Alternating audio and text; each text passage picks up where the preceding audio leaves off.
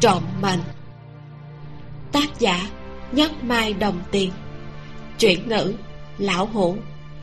Người đọc vi miêu truyện được phát duy nhất trên website vimeo com và kênh youtube vimeo đọc truyện tình.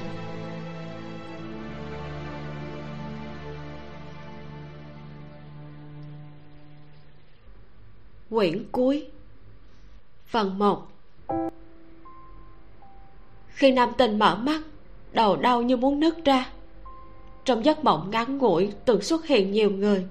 Khi thì là mặt của bạch phương nguyên, khi thì lại là mặt của cát hồng. Còn có sư huynh, có cả a nguyệt. Mãi cho đến khi thấy hai con cá âm dương kia cô mới an tâm một chút, duỗi tay sờ sờ đầu chúng hỏi, tụi mày lại vào trong cơn bóng đè đón tao hả? Hai con cá này ở trong mắt cô đã trở nên đáng yêu giống như khâu từ làm người ấm lòng. Cô mở mắt ra liền thấy cá cũng đã ra ngoài ở trong phòng bơi qua bơi lại. Cô nhìn một hồi ngửi thấy mùi thơm bay ra từ phòng bếp lò dò đến cửa phòng bếp. Quả nhiên là khâu từ đang nấu ăn. Anh phát hiện có người ở cửa xoay người nhìn lại hỏi. Tỉnh rồi à? Ừ. Nam tinh nhìn nhìn đồ ăn trong nồi nói. Đói khâu từ cười. Ra ngồi đi, sắp xong rồi. Nam tinh đi đến bàn ăn trong sân ngồi xuống. Trong lòng đè nén một đống việc, nghĩ đến là đau đầu. Khi khâu từ ra tới, phát hiện trong sân tối thui. Anh bật đèn, thấy nam tinh đang ngẩn người. Anh cúi người nhéo mũi cô, làm cho cô hoàng hồn. Em còn nhớ tên của siêu thị trên mấy cái túi mà bạch phương nguyên quăng đầy đó hay không? Anh trai anh quen biết giám đốc siêu thị đó anh đang nhờ anh ấy lấy ghi hình. Chỉ là thời gian không thể xác định, người cũng không thể xác định. Cho nên còn đang chờ điều tra thêm một chút, còn thêm một ít thời gian. Nam tinh nhìn khâu từ đã làm mọi chuyện thỏa đáng. Duỗi tay ôm eo anh, vùi đầu vào ngực anh. Không muốn nói một câu nào, cô mệt đến hoảng, chỉ muốn dựa vào anh ngủ tiếp một hồi. Khâu từ đứng im không nhúc nhích, mơ hồ có thể cảm giác được hơi thở ấm áp của cô thể xác và tinh thần đều bị cào ngứa. Anh vuốt tóc cô. Cô nguyện ý dựa vào anh. Anh rất vui. Điều này nghĩa là nam tinh nguyện ý để anh chia sẻ gánh nặng mà cô đã đeo một mình gần cả ngàn năm qua. Cũng có nghĩa là nam tinh sẽ không vất vả như vậy nữa.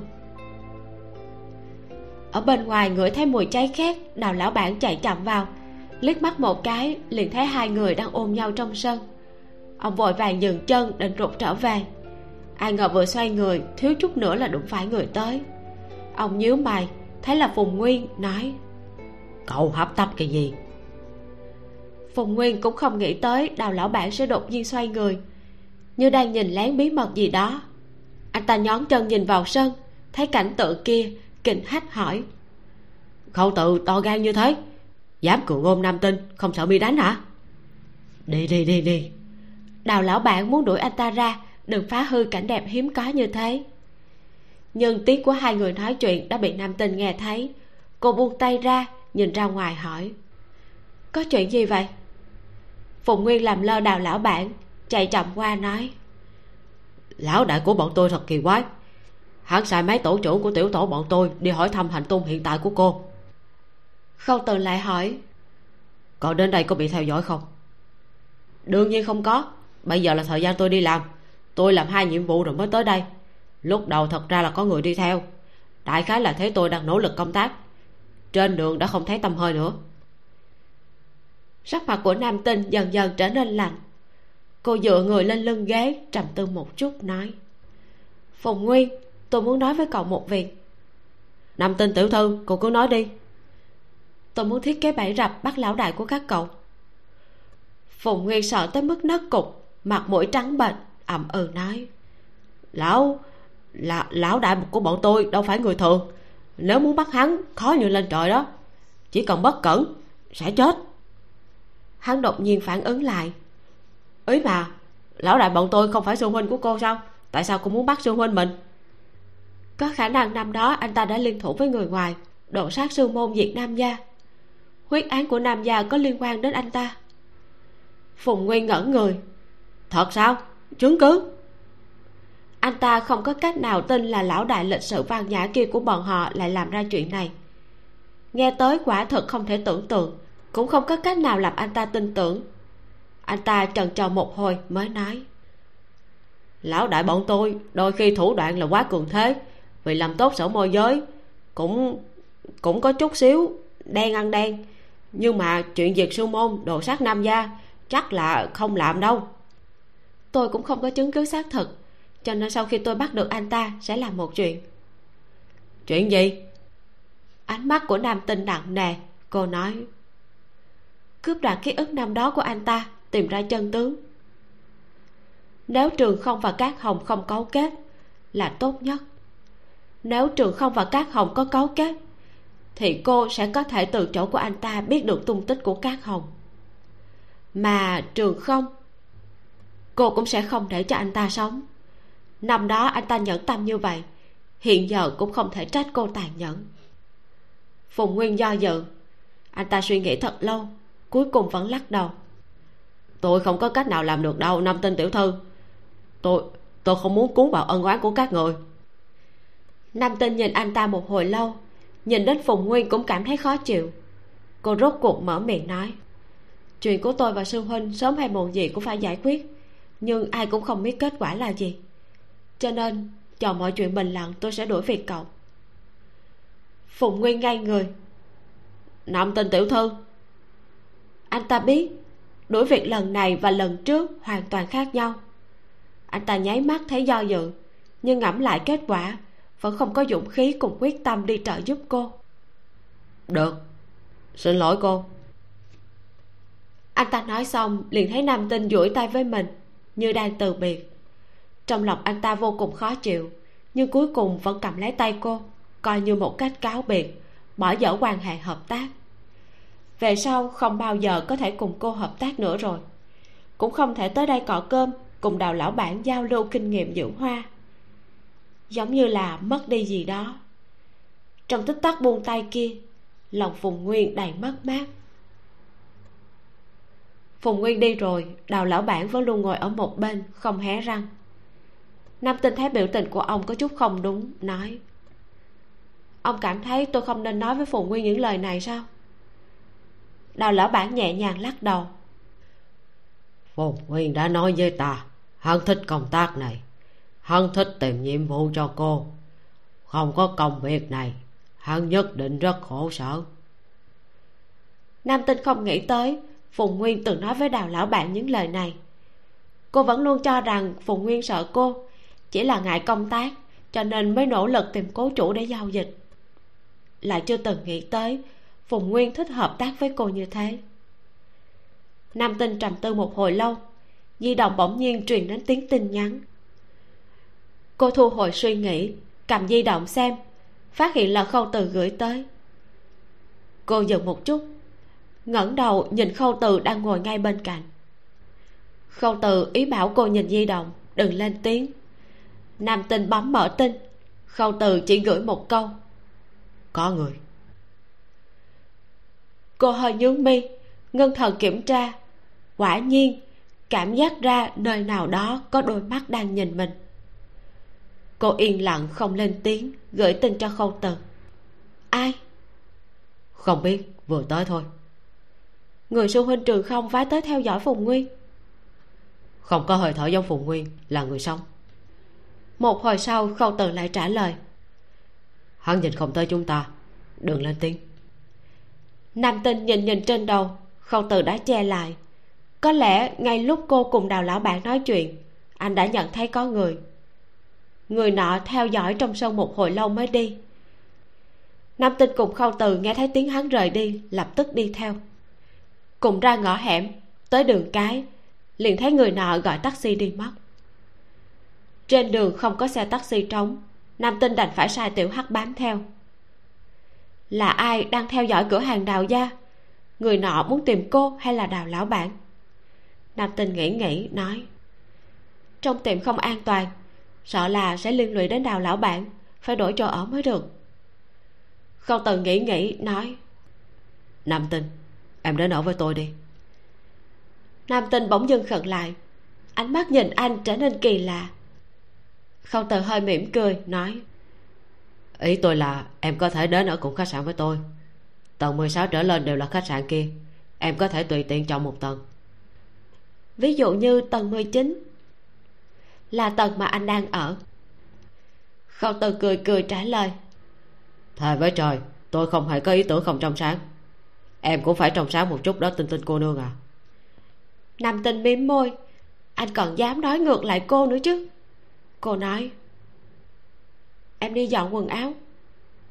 Khâu từ không ngờ cô lại tiếp nhận ý kiến này có chút kinh ngạc. Tính cách của nam tinh nhìn cũ kỹ nhưng thật sự là một cô nương rất lý trí lấy đại cục làm trọng. Anh vừa đuổi theo cô vừa cười nói vốn dĩ tôi không có ý tưởng không trong sáng nhưng bây giờ thì khó nói. Nam tinh quay đầu lại nhìn anh nói cứ như mấy kẻ gió trăng ngã ngớn. Thật oan uổng. Không từ than rồi bước nhanh cầm lấy tay nam tinh. Không phải đang đi trên đường núi càng không có lý do đặc biệt gì để nắm tay nam tinh hỏi. Làm gì vậy? Khâu từ không nhịn được bật cười. À, dắt tay bạn gái cũng cần lý do sao nam tinh bị hỏi đến càng họng hình như cũng không cần lý do thật. Cũng như vừa rồi, cô ở trong sân đột nhiên ôm anh. Chỉ là muốn ôm, muốn gần anh hơn nữa. Tình đã đến, không cần bất luận lý do gì cả. Cô cũng hơi dùng sức nắm tay anh.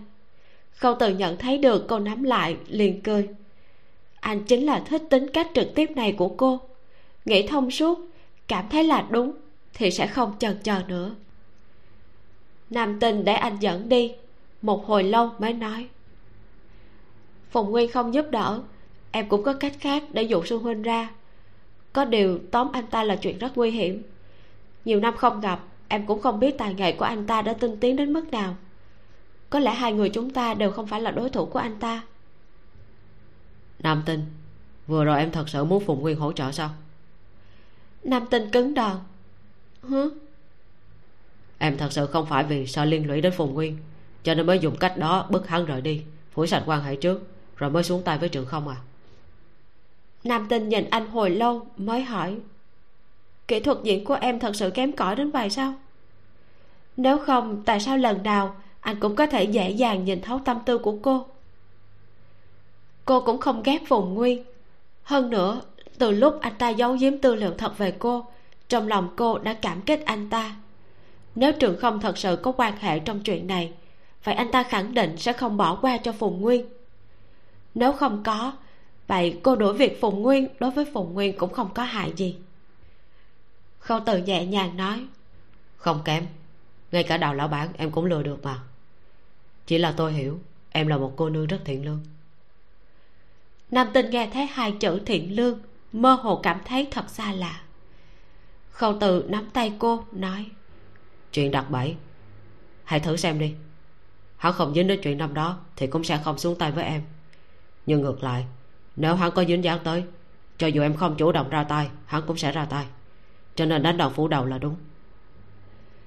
Nam tinh đã hạ quyết tâm muốn bắt trường không. Mạnh mẽ mở ra cánh cửa ký ức của anh ta năm đó. Lời không từ nói càng làm cô thêm kiên định càng không sợ gì hết có điều, em làm mồi câu thì phải cẩn thận. Khâu từ vẫn nhẹ giọng dặn dò. Nam tinh gật đầu, lấy di động tìm số trường không, bấm gọi. Di động được bắt rất nhanh. Nam tinh nghe tiếng trường không bắt máy, cô trấn định nói. Xuân huynh, tôi đã gặp bành phương nguyên rồi. Nam tinh biết trường không sẽ gặp mình, cho dù anh ta không liên quan đến chuyện nổ huyệt mộ cũng sẽ muốn hỏi rõ ràng chuyện về bành phương nguyên. Cô hỏi trường không ở đâu liền lập tức lao tới nơi đó không cho anh ta có cơ hội liên hệ với người khác. Chờ đến lúc thấy trường không ở quán cà phê anh ta đã uống một ly cà phê. Thấy nam tinh chỉ đến một mình nói anh cứ tưởng em đi cùng khâu từ cho nên đã gọi hai ly cà phê cho hai người. Vừa nói xong người phục vụ bưng cà phê đến. Nam tinh không uống cô nói tôi đã gặp được bành phương nguyên. Trường không nhớ mày nói bành phương nguyên còn sống sao?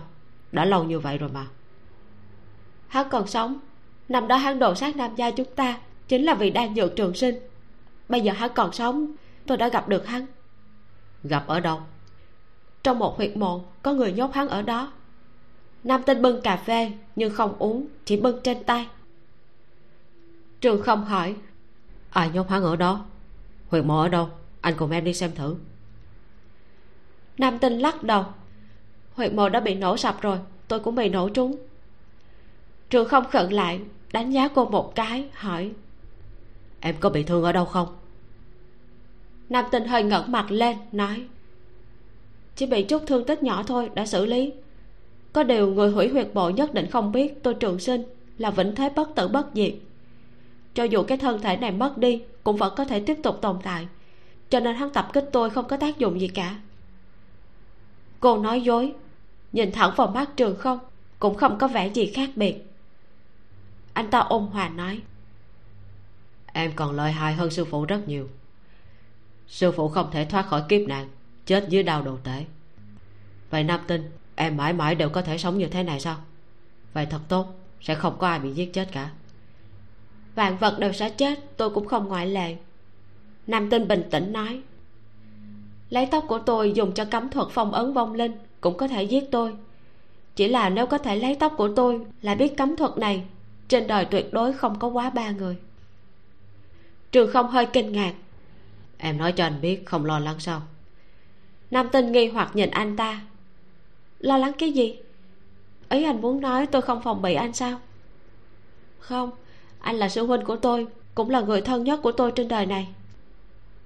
Trường không nhất thời im lặng hồi lâu mới nói. Nam tinh anh đã nói rồi chúng ta thích hợp với nhau nhất không cần nói nữa. Nam tinh trầm mặt một lát lại nói. Tuy rằng những lời này tôi thậm chí còn chưa từng nói với khâu từ quán cà phê tràn đầy mùi cà phê thơm ngọt làm cho trường không nhớ về chuyện trước kia của hai người nam tinh nhỏ hơn anh ta vài tuổi. Anh ta luôn để ý quan tâm chăm sóc cô. Tuy nam tinh hành xử khác người, nhưng anh ta vẫn nỗ lực chăm sóc. Bởi vì trong lòng anh ta, ngày sau nam tinh sẽ gả cho anh ta anh ta phải có nghĩa vụ bảo vệ cô. Nhưng sau đó, hết thảy đều thay đổi, bắt đầu từ lúc anh ta bị đuổi ra khỏi nam gia. Sư phụ năm đó, nếu nói cho anh ta biết nam gia gặp nạn thì anh ta sẽ tuyệt đối không đi. Nhưng sư phụ không nói, để cho anh ta mang hận ý rời đi. Hết thảy đều trở nên không giống như trước. Trường không đang chìm trong hồi ức năm đó, nam tinh buông ly cà phê xuống, nói, nơi này ngột ngạt, ra ngoài đi dạo một chút đi. Được. Từ quán cà phê bước ra là một con phố buôn bán, không phải cuối tuần, người cũng không nhiều lắm hai người một đường trầm mặc. Đi hồi lâu trường không mới nói nếu cần anh giúp đỡ cứ nói với anh bất cứ lúc nào. Lần này tôi hẹn anh xác thật là muốn anh giúp đỡ. Em nói đi. Nhân mạch của anh rất rộng. Hãy giúp tôi hỏi thăm về bạch phương nguyên đi. Sau khi từ huyện mộ thoát ra tôi cũng mất tung tích của hắn. Đã rút dây động rừng tìm nữa chỉ sợ không dễ dàng. Được. Có tin tức gì anh sẽ lập tức nói với em. Trường không nói xong, lại nhìn đồng hồ, nói, anh về trước đây. Ừ. Nam tinh tạm biệt anh ta, vừa xoay người, bỗng nhiên cảm giác được sau lưng có bàn tay sờ tới, tự như lơ đãng quẹt qua lưng cô. Lòng cô nháy mắt chìm xuống. Trường không đã lấy tóc cô. Bước chân cô nặng nề, từng bước một đi tới, giống như đeo cùng trên chân càng ngày càng nặng. Không phải bởi vì lòng cô nặng mà là đang bị người dùng chú thuật. Cô ngừng lại, chậm rãi xoay người, nhìn về phía người đang đứng mấp máy môi ở đằng xa, hỏi, sư huynh, thì ra anh biết dùng cấm thuật vong lên trên tóc lại dùng với tôi, có thấy biến hóa gì không? Trường không vừa niệm xong chú ngữ, lúc này nhìn cô, có lẽ đã nhận ra gì đó hơi mở to mắt gần từng chữ vừa rồi em nói em sẽ chết. Nam tinh bình tĩnh nói. Sẽ không, tôi gạt anh đó. Hơn nữa trước khi tôi đến đây đã hạ chú lên tóc. Gặp phải cấm thuật vong linh, nó sẽ biến thành một sợi tơ đỏ, cuốn lấy người thi chú. Trường không sửng sốt. Bỗng nhiên cảm giác ngón tay bị thứ gì đó siết đến sinh đau. Anh ta cúi đầu nhìn. Trên ngón tay có một sợi tơ đỏ đang sinh trưởng mạnh mẽ như dây leo. Nhanh chóng quấn từ ngón tay lên tới cổ tay gắt gao siết vào cốt nhục. Nam tinh anh ta nâng tay muốn cắt đứt sợi tơ đỏ nhưng ngay sau đó anh ta liền phát hiện chân anh ta đang dẫm lên một hình bát quái đồ thật lớn. Anh ta vừa động bát tự càng khôn kia cũng nhanh chóng xoay chuyển vị trí giống như đã khóa chặt cửa ra của anh ta chẳng thể nào bước ra khỏi bát quái đồ này. Trường không giận dữ nhìn ra xa thấy khâu tự đang đứng bên một cây cột nhìn mình chăm chăm tơ đỏ càng quấn càng nhiều, đã sắp khống chế hai tay anh ta. Nam tinh hờ hững nhìn. Anh ta muốn giết cô, việc này có nghĩa là trường không quả nhiên có quan hệ với các hồng. Cô không hề mong muốn nhìn thấy kết quả này, nhưng đây là sự thật. Nam tinh chậm rãi đi tới, nói, sư huynh, tôi muốn lấy trí nhớ của anh, để xem chân tướng của năm đó tìm ra các hồng vì sao anh lại liên thủ với ông ta? Hủy hoại tổ phụ, hủy hoại nam gia chứ? Không được làm như vậy. Trường không phẫn nộ nói. Tôi không cho phép cô làm như vậy. Nhưng tôi đã không tin anh nữa rồi. Chỉ có ký ức mới không gạt người thôi. Trường không thấy cô đưa tay ra. Trong lòng chống cự, tay biến thành đao cắt đứt tơ đỏ muốn đào tổ nhưng đã lọt vào bát quái trận, anh ta không ra được. Ngược lại niệm chú, muốn tóm lấy tay của nam tinh nam tinh đã sớm cảnh giác. Nghiêng người tránh thoát. Nhanh chóng điểm lên cổ tay của anh ta một cái, sinh ra một sợi tơ đỏ, lần nữa cuốn lấy anh ta. Trường không nhiều năm nay tuy lơ là tu luyện, nhưng nếu nam tinh muốn bắt lấy anh ta tuyệt không dễ dàng. Khâu tự ở đằng xa điều khiển bác quái trận thấy thế, nhanh chóng chạy tới, đem trận vây xây thành tường cao, làm trường không khó mọc cánh cũng khó thoát. Trường không không muốn bị nam tinh đoạt ký ức đó là ký ức mà anh ta có chết cũng không muốn bị nhìn thấy. Anh ta không cách gì chạy thoát giận không thể ác lạnh chồng nói. Nếu cô thật sự muốn đoạt ký ức của tôi vậy đồng quy vu tận đi. Chưa nhìn được ký ức của anh sao tôi có thể để anh chết chứ? Nam tinh lại lấy ra mấy sợi dây thừng quấn chặt lại anh ta. Cả miệng cũng dùng chú phong kính lại. Cuốn trường không ngay cả một ngón tay cũng không động đậy quấn đến anh ta trong lòng tuyệt vọng khâu từ thấy người xung quanh đã để ý đến bọn họ, lập tức nói rời khỏi đây trước đã. Hiện giờ, ba người đang ở trên đường phố sầm uất. Không ai thấy những sợi tơ đỏ, nhưng thấy được trường không thân thể vặn vẹo. Người qua đường sôi nổi vây xem, nhất thời khâu từ cùng nam tinh đều không có cách gì bắt trường không đi. Khâu từ cũng thấy khó giải quyết, cứ tiếp tục như vậy, chỉ sợ cảnh sát sẽ tới. Anh đang định mạnh mẽ khiêng trường không đi, thì đột nhiên có người nhảy ra nói anh hai, em rốt cuộc tìm được anh. Khâu từ và nam tinh sững sờ. Người tới vậy mà lại là phùng nguyên. Phùng nguyên bắt lấy tay trường không, than thở khóc lóc. Anh chạy khỏi bệnh viện, em cùng mẹ sợ muốn chết. Cũng may bọn họ đã tìm được anh. Anh ta nói xong, liền nắm lấy tay khâu từ và nam tinh lắc lắc nói. Cảm ơn bác sĩ lý, cảm ơn y tá lâm. Người thường không thể nhìn thấy dây thừng quấn lấy trường không càng không nhìn thấy bát quái trận dưới chân anh ta. Bởi vậy trong mắt bọn họ thân thể trường không đang có tư thế vặn vẹo quái dị như là run rẩy lại như có bệnh thần kinh gì đó. Đám người vây xem nháy mắt hiểu ra té ra gia hỏa này là tên bệnh tâm thật nam tinh còn không biết phùng nguyên đang dở trò gì khâu từ đã phản ứng nói.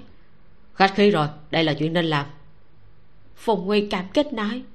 Vậy nhanh nhanh đưa anh trai tôi vào bệnh viện đi anh ta nói xong liền đi đến trước mặt trường không, đối diện với đôi mắt giận dữ của trường không. Trong lòng giật mình hoảng hốt. A, đáng sợ quá. Trần trừ một chút, anh ta giơ tay, chặt một cú thật mạnh lên cổ trường không, làm cho hắn bất tỉnh. Trong lòng phùng nguyên vừa vui vừa sợ, nói, được rồi, đi thôi. Thành công thoát khỏi đám người vây xem, ba người khiêng trường không bị bó thành bánh trưng tới bãi đổ xe, nhét hắn vào xe nam tinh đang định đi ra sau ngồi, đã bị phùng nguyên túm lại. Anh ta run rẩy nói, tôi, tại tôi run đến lợi hại, không lái xe được, tôi sắp bị hù chết rồi. Nam tinh mím môi nói, để tôi lái. Phùng nguyên run lẩy bẩy ngồi vào ghế phụ, cứ cảm thấy lão đại ở ngay đằng sau cổ lạnh đến lợi hại.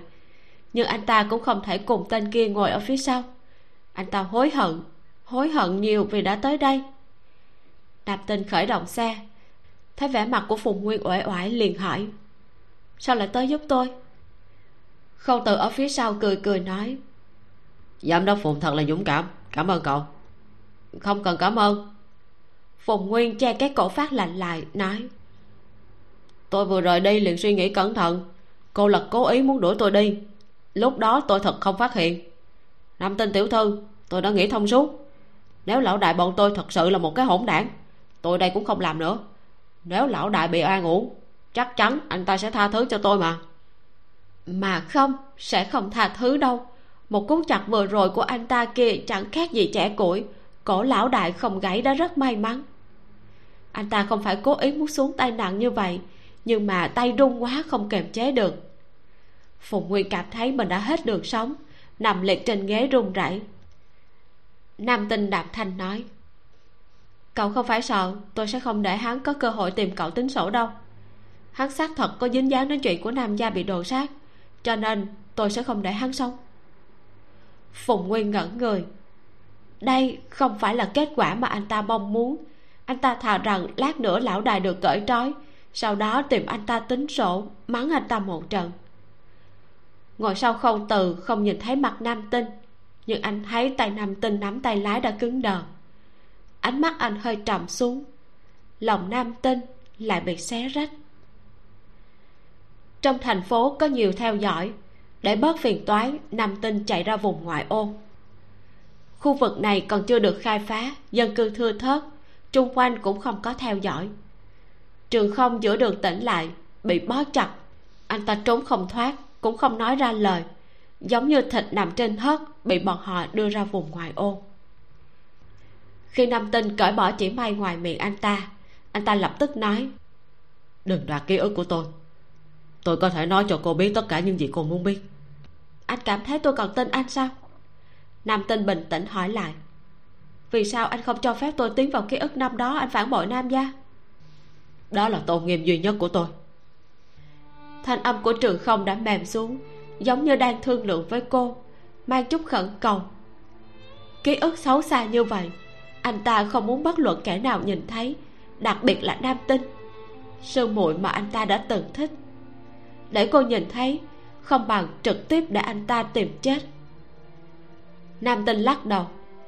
Tôi muốn tìm được chân tướng. Trí nhớ của anh lúc này là manh mối duy nhất.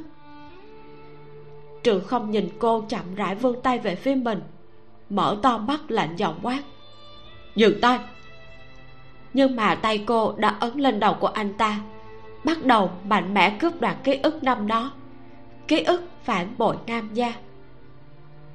Trường không thống khổ cụ tròn lại, mặt xấu xa nhất của anh ta sắp bị người mà anh ta thích chính tay đào ra. Vọng sơn có một tòa miếu. Miếu không lớn, hương khói không tràn trề, hòa thượng cũng không nhiều lắm.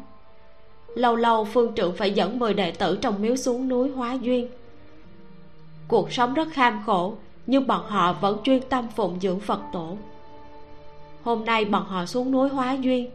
Trên đường về nghe thấy tiếng trẻ con khóc nỉ non. Theo tiếng đẩy ra bụi cỏ tìm, phát hiện một bé trai mới sinh không lâu. Thân thể bé trai khá khỏe mạnh, tiếng khóc to lớn vang dội, chắc là mới vừa bị vứt bỏ. Phương trượng mang đứa bé về, đặt tên trường không trường không là người nhỏ tuổi nhất trong miếu, rất được các sư huynh yêu thương. Đến khi trường không năm tuổi, bỗng nhiên có một đôi vợ chồng già tìm tới, nói trường không là tiểu tôn tử của nhà họ. Năm đó con dâu cãi nhau với nhi tử của bọn họ, liền mang hài tử rời nhà bỏ đi. Không ngờ con dâu nửa đường luẩn quẩn trong lòng, nhảy vật tự sát, chỉ để lại tiểu tôn tử chẳng biết lạc đi đâu. Hiện giờ nhi tử cũng đã qua đời bọn họ muốn tìm đứa trẻ số khổ kia về để nó nhận tổ quy tông. Phương trượng hỏi bọn họ một ít vấn đề, lại hỏi xem trên người trường không có dấu vết gì hay không. Vợ chồng già nói, cánh tay của anh ta có nốt ruồi đỏ. Phương trượng hiểu rõ, xác định bọn họ là tổ phụ, tổ mẫu của trường không, thì giao trường không lại cho hai người đó. Trường không tuổi còn nhỏ, đã sớm coi chùa là nhà chết sống không muốn rời đi. Phương trượng dùng hết biện pháp cũng không khuyên được. Biết rõ tính cách của trường không ngoan cố vì thế đã nhẫn tâm nói. Người ở trong phật môn ta không làm được gì giữ lại người làm gì chứ? Trường không sửng sốt ngân nước mắt không khóc nháo nữa đi theo vợ chồng già xuống núi. Sau khi trường không đi không lâu sau phương trượng xuống núi hóa duyên nghe thấy người trong thị trấn nhắc tới một sự kiện. Nói có cặp vợ chồng già, khắp nơi hỏi thăm về hài tử nhà người ta nhận nuôi. Tốn vài ngày đi thám thính chi tiết. Sau đó lại tìm tới cửa, nói đó là tôn nhi đi lạc của bọn họ. Kể lễ rằng, đứa bé thất lạc là do con dâu cùng con trai cãi nhau rồi bỏ đi. Phương trượng nghe thấy như vậy, cảm thấy giống như đúc trường hợp của trường không. Chợt cảm thấy không ổn nhớ tới đôi vợ chồng già kia từng nói con dâu nhảy vật. Vậy đây vật, hẳn là có hài cốt của người mẹ. Lập tức, mang đám đệ tử đi đến nơi năm đó nhặt được trường không để tìm di hài của mẫu thân hắn. Nhưng dưới vách núi không thu hoạch được cái gì. Phương trưởng càng cảm thấy đôi vợ chồng kia là kẻ lừa đảo, đã bắt cóc trường không. Ông vô cùng ảo não, xuống núi đi tìm trường không. Nhưng thiên hạ to lớn, không dễ gì tìm được đứa trẻ đã bị bắt đi nhoáng cái qua ba năm. Phương trưởng đi càng ngày càng xa, tìm đến người càng ngày càng nhiều. Manh mối cũng từng chút một trồi lên mặt nước. Ông lần theo manh mối này mà tìm, vậy mà lại thật sự tìm được trường không? Lúc này trường không đã 8 tuổi. Nó bị bán cho một gia đình giàu có. Năm đầu tiên vẫn còn tốt, nhưng tới năm thứ hai, mẫu thân vốn trước đây không sinh được con, bây giờ lại có con lại là con trai. Vì thế, gia đình này liền trực tiếp biếm trường không thành hạ nhân, bắt nó làm việc nặng. Ba năm này, nó chịu không ít khổ. Khi phương trưởng tìm được nó, sắc mặt của nó tái nhợt, trên người đều là vết thương. Ông van xin bọn họ để cho ông dẫn trường không đi, nhưng gia đình kia không đồng ý. Cuối cùng, vẫn là lão thái thái nhà này tin phật. Lại thêm phương trưởng đứng ngoài cửa ba ngày, sợ đưa tới phê bình cho nên mới để ông dẫn người đi. Phương trượng đưa trường không trở về miếu. Nhưng trường không đã không còn thân thiết với ông nữa. Năm đó, ông nói nó vô dụng. Để lại làm gì? Nó liền đã mất hết hy vọng. Phương trượng thấy tính tình của nó thay đổi, biết nó hận mình, cũng không mạnh mẽ giữ nó lại. Sau khi ông cân nhắc cẩn thận, nhớ tới một vị bằng hữu nhiều năm trước có lẽ có thể nhờ người này chiếu cố trường không? Vì thế, phương trượng muốn đưa trường không đi tìm cố nhân. Trường không không muốn đi. Phương trượng làm một cái phép thuật nhỏ cho nó nhìn. Chim nhỏ vốn đang hót trên cây. Sau khi phương trượng hát vài tiếng nho nhỏ, chủ động bay vào tay ông. Trường không thích thú. Phương trượng hỏi. Thích mấy loại phép thuật này sao? Nếu thích ta đưa người đi bái một vị sư phụ lợi hại. Nhờ ông ấy dạy cho người rất nhiều pháp thuật như thế này, được không? Trường không đồng ý. Hai người đi đường ước chừng một tháng, rốt cuộc đến thành tây, đến trước cửa nam gia đại tộc. Đại môn màu son của nam gia mở ra. Đã sớm có hạ nhân đứng chờ ở cửa. Thấy hai người bọn họ liền tiến lên cười nói tiên sinh đang đợi hai vị. Biết trời, biết đất, nam tự an. Tính được hôm nay có cố nhân đến thăm. Hơn nữa vị cố nhân kia sẽ dẫn một đứa trẻ có liên hệ sâu xa với nam gia tới. Tuy nhiên, ông chỉ có thể tính được đứa trẻ này cùng nam gia có duyên phận, lại không biết duyên phận này rốt cuộc là gì. Như là ông trời đã che giấu đi tương lai của đứa trẻ và nam gia nam tử an gặp được trường không? Một đứa trẻ tràn ngập linh khí. Ông liếc mắt một cái, liền thích nó. Bởi vì ông nhìn ra, đứa nhỏ này có thiên phú kinh người, rất thích hợp với nam gia. Phương trượng chưa nói vài câu, nam tử an lập tức đồng ý để trường không ở lại nơi này. Trường không có chút kinh ngạc. Cả một đường, nó nghe phương trượng sư phụ nói rất nhiều chuyện lưu truyền về nam tử an tưởng là một lão nhân tóc trắng xóa. Không ngờ lại trẻ như thế, còn ôn hòa như vậy. Thậm chí chưa nói gì, đã đồng ý nhận nó làm đệ tử.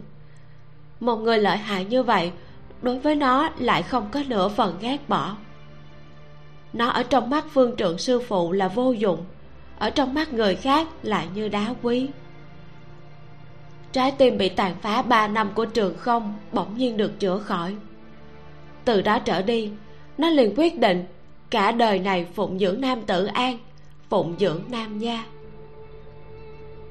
Trường không ở lại nam gia rất khắc khổ, rất chăm chỉ, bởi vì hắn một chút cũng không muốn để sư phụ nhọc lòng. Nam tử an cũng rất thương yêu người đệ tử có thiên phú này. Càng yêu thương, trường không càng khắc khổ. Càng khắc khổ liền càng được yêu thương. Ngay cả mấy trưởng bối khác trong nam gia cũng rất yêu thích hắn đứa trẻ như trường không sau này làm con rể cũng cho người bớt lo. Con rể ư? Trường không không hiểu. Nam gia đại lang cười nói. Trường không à con phải bảo vệ nam tinh thật tốt đó. Bây giờ sau này đều như thế biết chưa? Trường không nhìn cô bé con ngồi trên ghế ngoan ngoãn ăn cơm vẫn không hiểu. Nhưng cô bé là cháu gái mà sư phụ thương yêu nhất đây là việc nên làm. Hắn gật đầu thật mạnh. Dạ. Hắn trả lời vô cùng ban dội.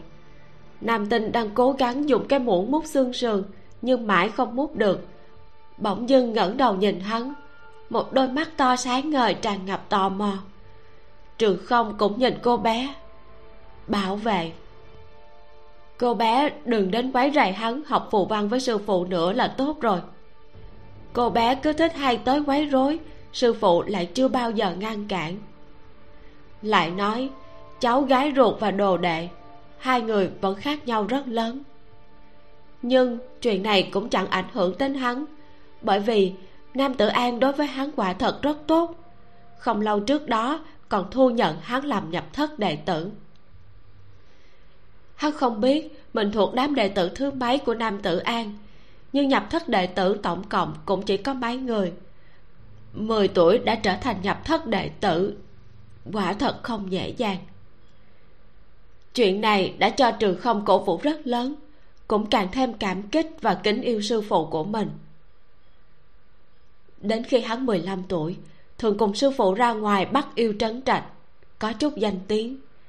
Hắn không kiêu ngạo, bởi vì hắn biết mình có đối thủ không thể lơi lỏng mà không không phải đối thủ, bởi vì người đó là nam tinh. Thiên phú của nam tinh cũng thật kinh người, thậm chí còn hơn hắn một bậc. Hơn nữa, tuyệt đối không giống như nam gia nhị tiểu thư, chỉ biết cắt giấy theo hoa chơi đùa. Nam tinh cũng rất khắc khổ khắc khổ đến mức liều mạng. Trường không đối với nàng có chút kính nể, dù sao nàng nhỏ hơn hắn 5 tuổi, vẫn là một cô bé trưởng bối còn thường xuyên nhắc nhở hắn phải chăm sóc cho nam tinh. Sau này ở trong nam gia, cùng với nam tinh. Bây giờ hắn đã hiểu một ít chuyện nam nữ. Đây là muốn cho hắn làm con rể cưới nam tinh. Hắn không phản đối. Nam tinh khắc khổ như vậy, hắn cũng thích. Có một tiểu tức phụ cùng nhau tiến bộ, trong lòng hắn vô cùng thỏa mãn. Chỉ là nam tinh còn quá nhỏ chưa bao giờ phản ứng với những chuyện người lớn nói. Trong lòng nàng, có lẽ chỉ có huyền học và nam gia. Trường không không vội, không phải đợi nàng lớn lên. Lại qua năm năm, trường không đã hai mươi, tới tuổi thành thân. Hắn biết mình ăn ở nam gia, ở ở nam gia, dù sao trong lòng cũng có chút tự ti, không nhắc đến chuyện thành thân các trưởng bối ở nam gia đã sớm có ý này, chắc là sẽ đề cập tới thôi. Quả nhiên, không lâu sau, bọn họ nhắc tới chuyện này.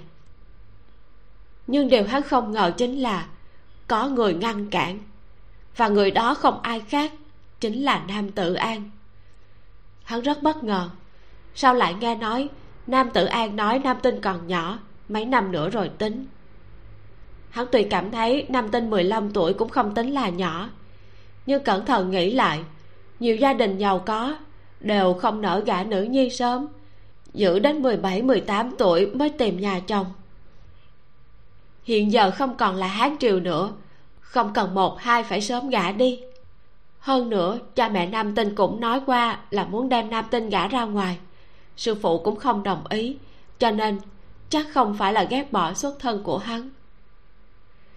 Nghĩ như vậy trường không cảm thấy yên tâm nhưng nam tinh 15 tuổi. Gương mặt đã nảy nở, không còn mang vẻ cơ linh kiều nộn của tuổi nhỏ nữa. Mà đã có một cổ anh khí, làm cho người gặp qua là không thể quên. Nàng đứng dưới tàn cây múa kiếm, đẹp đến làm cho hắn hít thở không thông. Hắn thích nam tinh. Khi nàng cầm trường kiếm trong tay, không có ai đẹp hơn nàng. Thời gian trôi qua nam tinh 17 đảo mắt đã là 18 nam tử an vẫn như cũ, không đồng ý việc hôn nhân. Hắn lại bắt đầu hoài nghi nam tử an là ngại xuất thân của hắn không tốt. Nhưng sao lại nghe nói nam tử an cũng cự tuyệt những người khác đến xin cưới? Hắn cảm thấy kỳ quái. Nam gia đại lang sốt ruột, lôi kéo thê tử đi tìm phụ thân phân rõ vải trái. Nhưng bọn họ nôn nóng đi vào vẻ mặt chết tâm đi ra. Từ đó về sau, không bao giờ đề cập đến chuyện hôn sự của nam tinh nữa. Trường không mơ hồ cảm thấy sư phụ có tâm sự, xuất phát từ tôn kính cùng tín nhiệm đối với sư phụ, hắn áp xuống ngờ vực, cũng áp xuống tình cảm nam nữ. Hôm nay tỉnh lại, hắn rửa mặt xong liền đến sân tập võ. Đó là hậu viện nam gia, nơi dành riêng cho đệ tử tập thể dục mỗi sáng hắn thân là đại sư huynh. Nhiệm vụ sáng sớm hàng ngày chính là đốc xúc đám sư đệ luyện võ. Nhưng hôm nay, sư phụ không thường tới lại xuất hiện. Cũng bảo hắn đứng trung vào với đám đệ tử.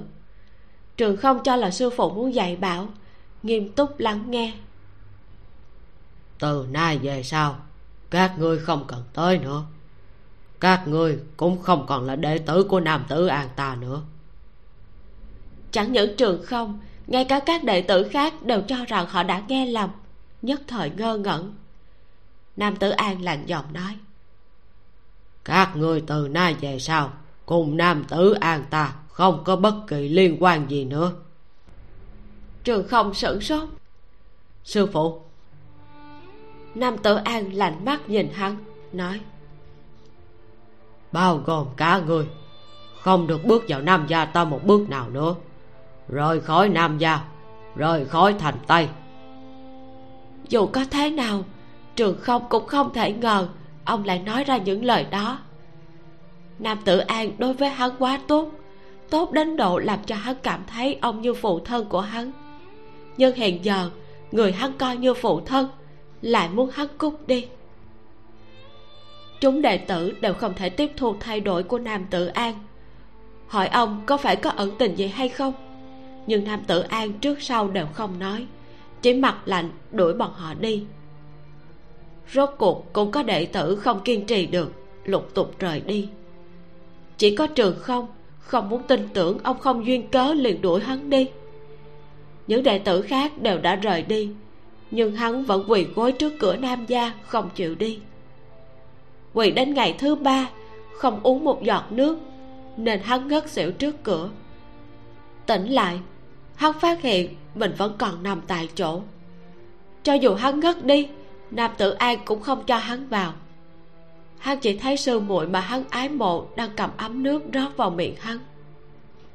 Hắn sặc sụa tỉnh lại, không thấy nam tử an trong mắt đầy bi thương, hắn ngạn ngào hỏi. Nam tinh, sư phụ ông ấy, vì sao lại đối với ta như vậy? Nam tinh rũ mắt hồi lâu sau mới nói. Tổ phụ có suy nghĩ của mình. Sư huynh nghe lời tổ phụ, đi đi. Đi. Ta có thể đi đâu? Sư đệ bọn họ đều có nhà, nhưng ta không có. Sư phụ đuổi ta đi. Chẳng khác nào đuổi ta ra khỏi gia môn. Ta chẳng còn nơi nào có thể đi. Sư huynh đã rất có danh khí. Muốn nuôi sống chính mình đâu có vấn đề gì trường không cũng biết mình theo nam tử an nhiều năm, có chút danh tiếng. Một khi tin tức rời khỏi nam gia truyền ra, trở thành thượng khách nhà người khác cũng không phải việc khó. Nhưng mà đây không phải là điều hắn muốn. Hắn chỉ muốn ở cạnh sư phụ. Sư phụ đối với hắn có ơn tri ngộ lớn lao. Trong lòng hắn vô cùng cảm kích ông.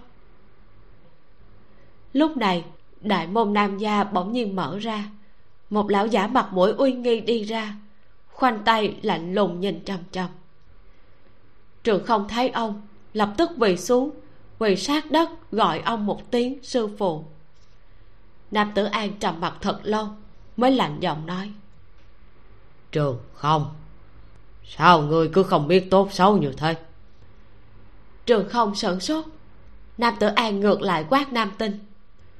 Còn không mau đi vào nam tinh nhìn sư huynh đầy vẻ cô đơn cuối cùng vẫn đi vào. Nàng chưa đi xa đứng bên cạnh cửa nhìn tổ phụ mang biểu tình kiên quyết.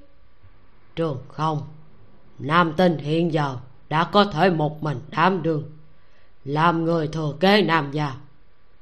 Các người đã không còn bất luận giá trị lợi dụng gì nữa rồi. Trường không không hiểu ý tứ trong lời ông ngẩn người hỏi. Có ý gì nam tinh đã thành tài. Người ở lại làm gì? Có nói thêm nữa, cũng bao quát trong một câu này. Trường không đột nhiên minh bạch, hắn rung giọng hỏi. Ý sư phụ là, bọn con đều là thư đồng của nam tinh ngài căn bản không coi chúng con là đệ tử. Ngay từ đầu, chính vì để nam tinh trở thành người thừa kế, mới thu nhận bọn con làm đồ đệ sao? Hiện giờ nam tinh đã có thể kế thừa đại thông. Cho nên chúng con liền thành trói buộc sao? Nam tử an không trả lời xoay người chắp tay sau lưng lạnh giọng hiểu được là tốt rồi. Khiến trường không khó có thể tiếp nhận chính là câu trước đó. Nhưng khó nguôi ngoai nhất lại chính là câu sau. Hắn hoảng hốt nhớ tới khi còn nhỏ. Có đôi vợ chồng già tới dẫn hắn đi. Hắn không muốn đi vương trưởng sư phụ đã từng nói bốn chữ. Lưu ngươi làm gì? Vì một câu đó, hắn buông lỏng tay túm chặt cửa phật ra, bị bọn họ mang đi. Dọc theo đường đi, hắn ăn hết đau khổ, ăn không đủ no mặc không đủ ấm. Chỉ cần manh nha đào tẩu liền sẽ bị bỏ đói ba ngày. Sau đó, hắn bị bán cho nhà giàu làm con. Hắn được sống vài ngày vui vẻ nhưng sau đó, mẫu thân lại sinh đệ đệ. Hắn còn nhớ, khi hắn đi thăm đệ đệ, những người trước đó là tổ phụ, tổ mẫu, cha, mẹ, luôn tươi cười với hắn, đều thay đổi vẻ mặt. Hạ nhân lúc khi dễ hắn còn nói, cha mẹ ngươi đã có con trai, cần ngươi ích lợi gì chứ? Vô dụng vô dụng. Từ nhỏ đến lớn, dù hắn đi nơi nào đều là kẻ vô dụng. Hắn đã tưởng rằng ở nam gia mình đã thành người hữu dụng. Lại không ngờ, chỉ là một quân cờ. Kết quả vẫn là một kẻ vô dụng. Thảo nào, nam tử an không đồng ý để hắn cưới nam tinh. Ông sao có thể chịu được một kẻ vô dụng? Lại không có gia thế cưới người thừa kế nam gia chứ? Lộc trường không không đâu phản phất như đã nhìn thấu hết thảy. Sẽ không bởi vì bị đuổi đi mà đau lòng. Hắn dập đầu ba cái thật mạnh với nam tử an, dập đến trán chảy cả máu. Hắn đờ đẫn nói, đời này kiếp này của ta sẽ không quay lại nam gia nữa bước. Ngày sau gặp lại thì chính là thù địch. Nếu có biện pháp, chắc chắn sẽ làm ông trả giá đại giới nam tử an bỗng nhiên chấn động, nhưng vẫn không quay đầu lại. Nam tinh cũng sửng sốt, không ngờ sư huynh ngày thường ôn nhã lại nói ra lời ác độc như vậy.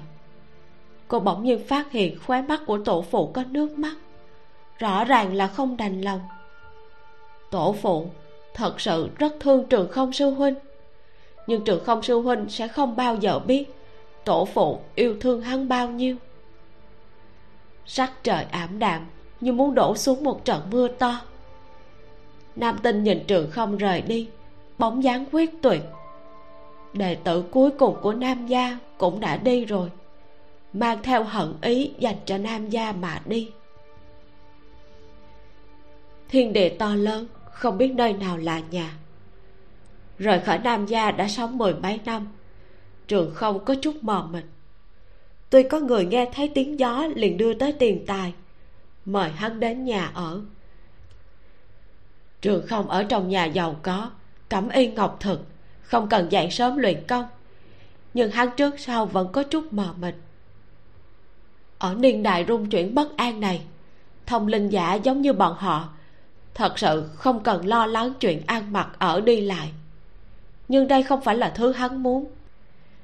Hắn muốn thừa kế nam gia bởi vì như vậy có nghĩa là hắn được nam tử an thừa nhận năng lực. Nhưng hết thảy đều đã thay đổi. Một quân cờ là không có tư cách kế thừa bất luận nhiệm vụ gì. Hắn không cưới được sư muội hắn thích, cũng không thể kế thừa nam gia. Thậm chí ngay cả trở về cũng không thể. Trường không thở dài thật mạnh. Nằm trên chiếc giường ấm áp, nhìn trụ giường điêu khắc tinh xảo ngẩn người trong lòng tràn ngập oán hận. Bỗng nhiên hoa mai điêu khắc trên cột giường bắt đầu rào rạc rơi xuống. Hoa mai khắc trên gỗ sơn đỏ như sống lại. Cánh hoa rơi xuống như mưa. Cánh hoa hồng nhạt phủ đầy mặt đất. Hắn ngồi bật dậy nhíu mày nhìn ra cửa sổ lạnh giọng. Yêu thuật nơi nào? Dám lộ ra trước mặt ta. Yêu thuật? Nam tử an không dạy người lấy giả đánh tráo sao giọng nói không trẻ, nghe như là người trung niên, tràn đầy trào phúng. Trường không không động đậy người này không đơn giản. Rõ ràng ở ngay trong phòng, hắn lại không biết người này đã vào lúc nào. Trong phòng, chén trà trên bàn gỗ bị lật lại, ấm trà cũng bay lên không, rót ra một dòng trà nhỏ rơi vào trong chén trà. Đầy tám phần, vừa đúng. Lúc này kẻ chăm trà mới dần dần hiện ra bóng người. Như trường không đoán là một người trung niên, nhưng hắn chưa từng gặp qua. Hắn nhìn kỹ một hồi lâu mới hỏi, ông là ai? Các hồng không vội, uống nửa ly trà lạnh mới nghiêng đầu nhìn hắn, cười nói, dựa theo bối phận, người nên kêu ta một tiếng sư thúc mới đúng. Trường không khẩn lại, ông là nam tử an là sư huynh của ta. Nhưng sư phụ ta đã sớm trục xuất ta ra khỏi sư môn. Cho nên ngươi không gọi ta cũng không sao. Các hồng nghĩ nghĩ lại nói. À mà không đúng. Cho dù ngươi muốn gọi cũng không gọi được. Bởi vì ngươi đã bị đuổi khỏi nam gia rồi. Đúng chứ? Chuyện đã nhiều ngày không ai nhắc tới. Tựa như kim đâm, làm cho trường không hết sức khó chịu hắn hờ hững nói, mục đích ông tới đây là gì? Các hồng thở dài nói, ta nghe nói nam tử an đã đuổi hết đệ tử đi. Cách hắn làm thật giống hệt sư phụ của ta năm đó. Đem đệ tử nuôi lớn, giúp người thừa kế có thành tựu, rồi sau đó đuổi hết đi. Trường không lại bị chọc vào chỗ đau, trầm mặt đáng sợ hắn không muốn chỉ trích nam tự an. Tuy rất khinh thường, cũng rất buồn bực cách ông làm. Nhưng nói xấu người khác với một người lần đầu gặp mặt cũng không phải là việc mà quân tử nên làm. Các hồng lại nói, nam gia là một gia tộc ra vẻ đạo mạo, nhưng lại được vô số bá tánh kính yêu. Bọn họ đâu có biết, nam gia bề ngoài ngăn nắp, nhưng trong xương cốt đã hư thối bất kham trường không à? Ngươi không hận nam gia sao? Chúng ta hãy liên thủ, làm cho nam gia phải trả giá đại giới, khiến cho nam tử an trả giá đại giới. Trường không lạnh lùng cười. trả giá đại giới à? Ông là ai? Trên đời này có ai lợi hại hơn nam tử an? Ông không khỏi quá đề cao bản thân của mình rồi đó. Các hồng cười cười, nói. xem ra, lời nam tử an nói còn chưa đủ khiến cho ngươi hoàn toàn thất vọng nhỉ? Ngươi thế nhưng vẫn còn tôn kính hắn, không cho phép người khác bồi nhọ hắn. Trường không cũng không nghĩ tới điểm này, nhất thời bị nói đến sửng sốt. Nhưng mà, dù cho ngươi có kính trọng hắn tới cỡ nào, hắn cũng chỉ coi ngươi như là quân cờ, một tên thư đồng mà thôi, không có tác dụng nữa liền vứt câm miệng. Các hồng không câm miệng, tiếp tục thủng thẳng nói. Nam tử an không đem cháu gái quý giá nhất của hắn gả cho người, là bởi vì trong lòng hắn sớm đã chọn được người. Chỉ vì muốn người trung thành với nam gia, nên mới cho ngươi nghĩ là ngươi có thể làm cháu rể nam gia. Ngươi nào đâu biết, người hắn chọn chúng là con trai của một vị tướng quân đã cởi giáp về quê vị công tử kia phong độ nhẹ nhàng, tuấn tú lịch sự. Càng quan trọng hơn là dòng dõi của hắn rất tốt, không giống như ngươi. Trong mắt nam tử an, bất quá là một cô nhi chẳng có thế lực gì. Không có người cha quyền thế, cũng chẳng có người mẹ xuất thân thư hương thế gia. À bây giờ nghĩ lại, da mặt của ngươi thật ra rất dày vậy mà lại dám vọng tưởng cưới cháu gái của nam tử an. E là trong lòng hắn vẫn luôn trào phúng ngươi không biết tự lượng sức mình. Những lời này, câu nào câu nấy đều chọc đau trường không? Hắn ở trước mặt nam tinh thật cẩn thận che giấu hèn mọn nơi đáy lòng mình. Nỗ lực khắc khổ chỉ để xứng đôi với nàng.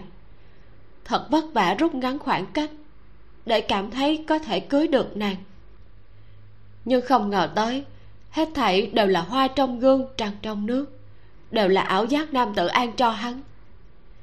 Nếu chưa bao giờ thật lòng giữ hắn lại, lúc trước sao lại đối tốt với hắn như vậy? Làm hắn cho rằng người nam gia có thể trở thành người nhà của hắn. Thì ra, trước nay, sư phụ đều khinh thường hắn. Một khi đã không còn giá trị lợi dụng, liền đuổi hắn đi. Nam tinh không phải của hắn nam gia cũng không phải của hắn. Hắn một lòng muốn kế nghiệp nam gia mười mấy năm qua phản phất như là trò cười. Người trẻ tuổi à khuất nhục nam gia cho ngươi.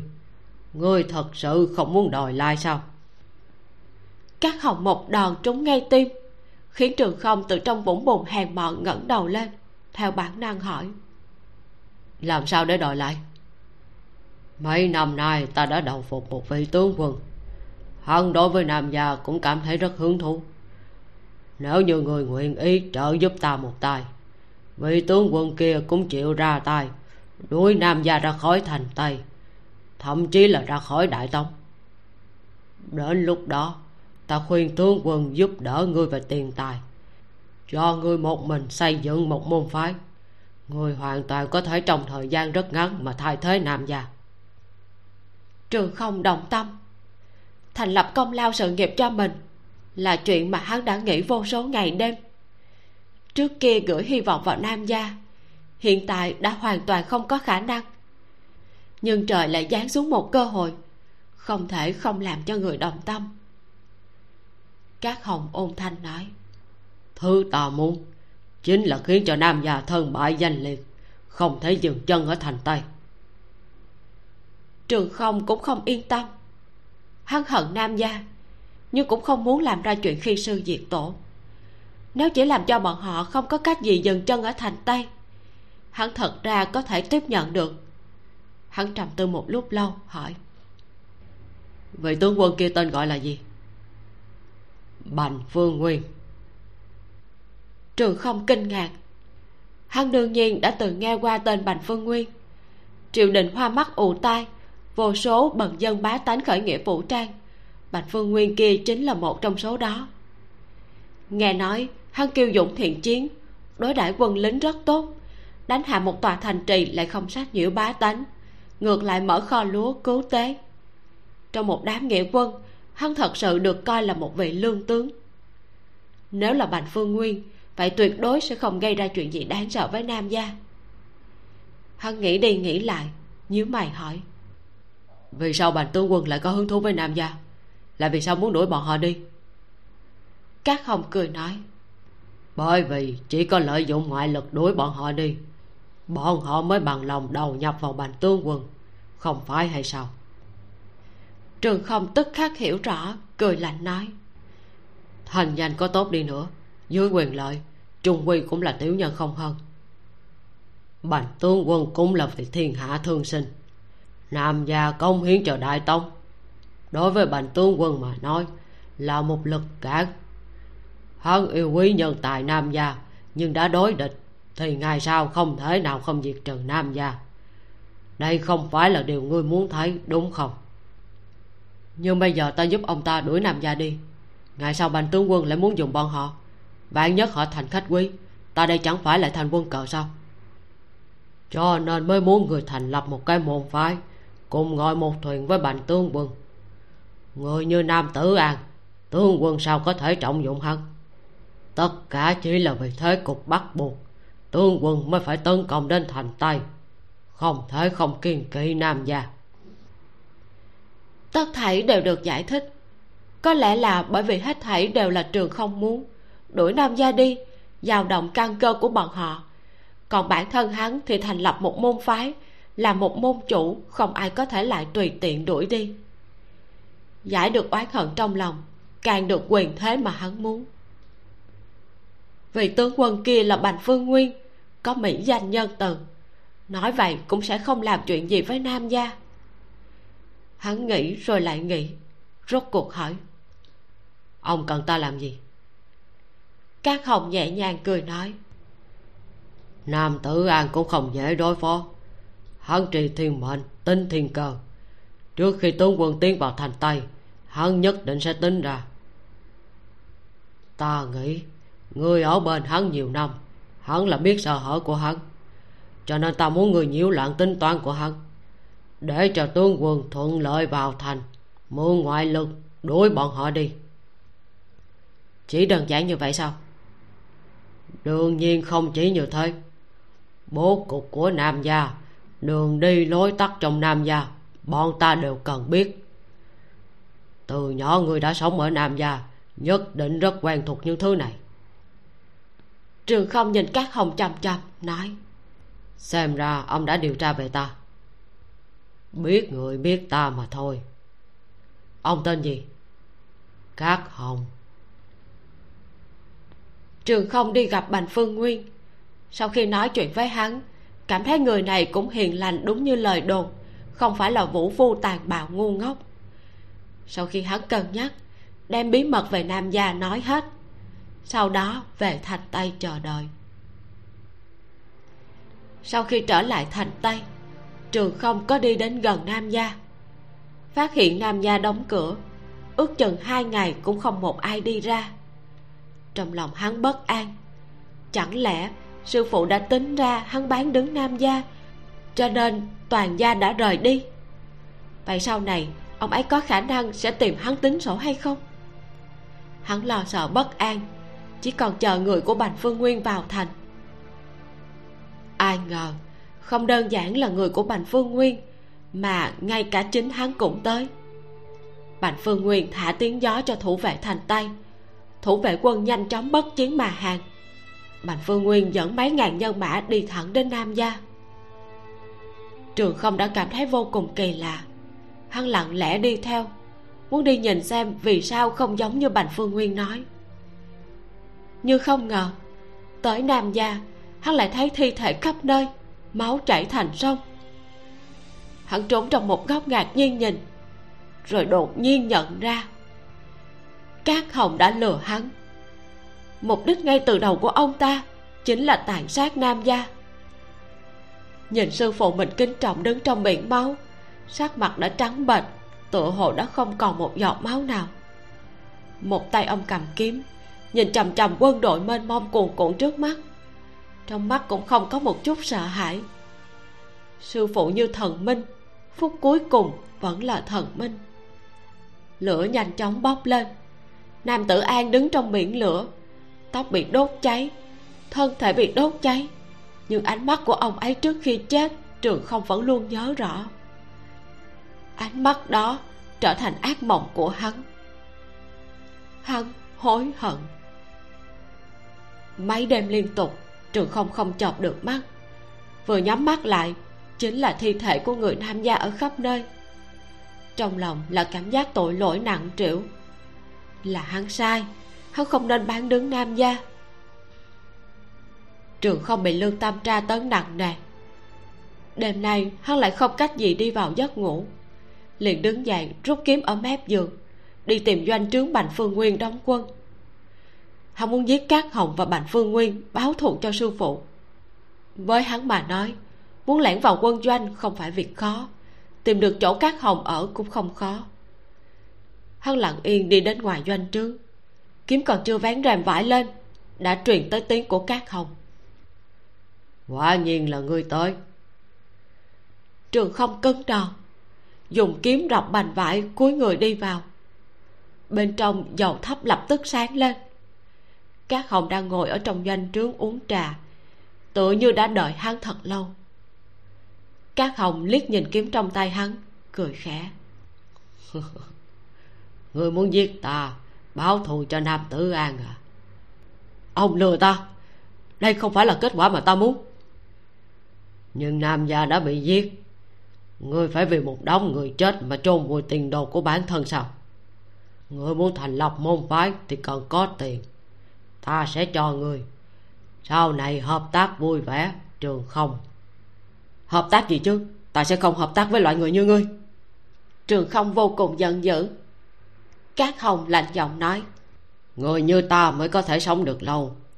Người nam gia còn không tính là chân chính chết. Bọn họ sẽ sống lại. Nam tử an có bản lĩnh này.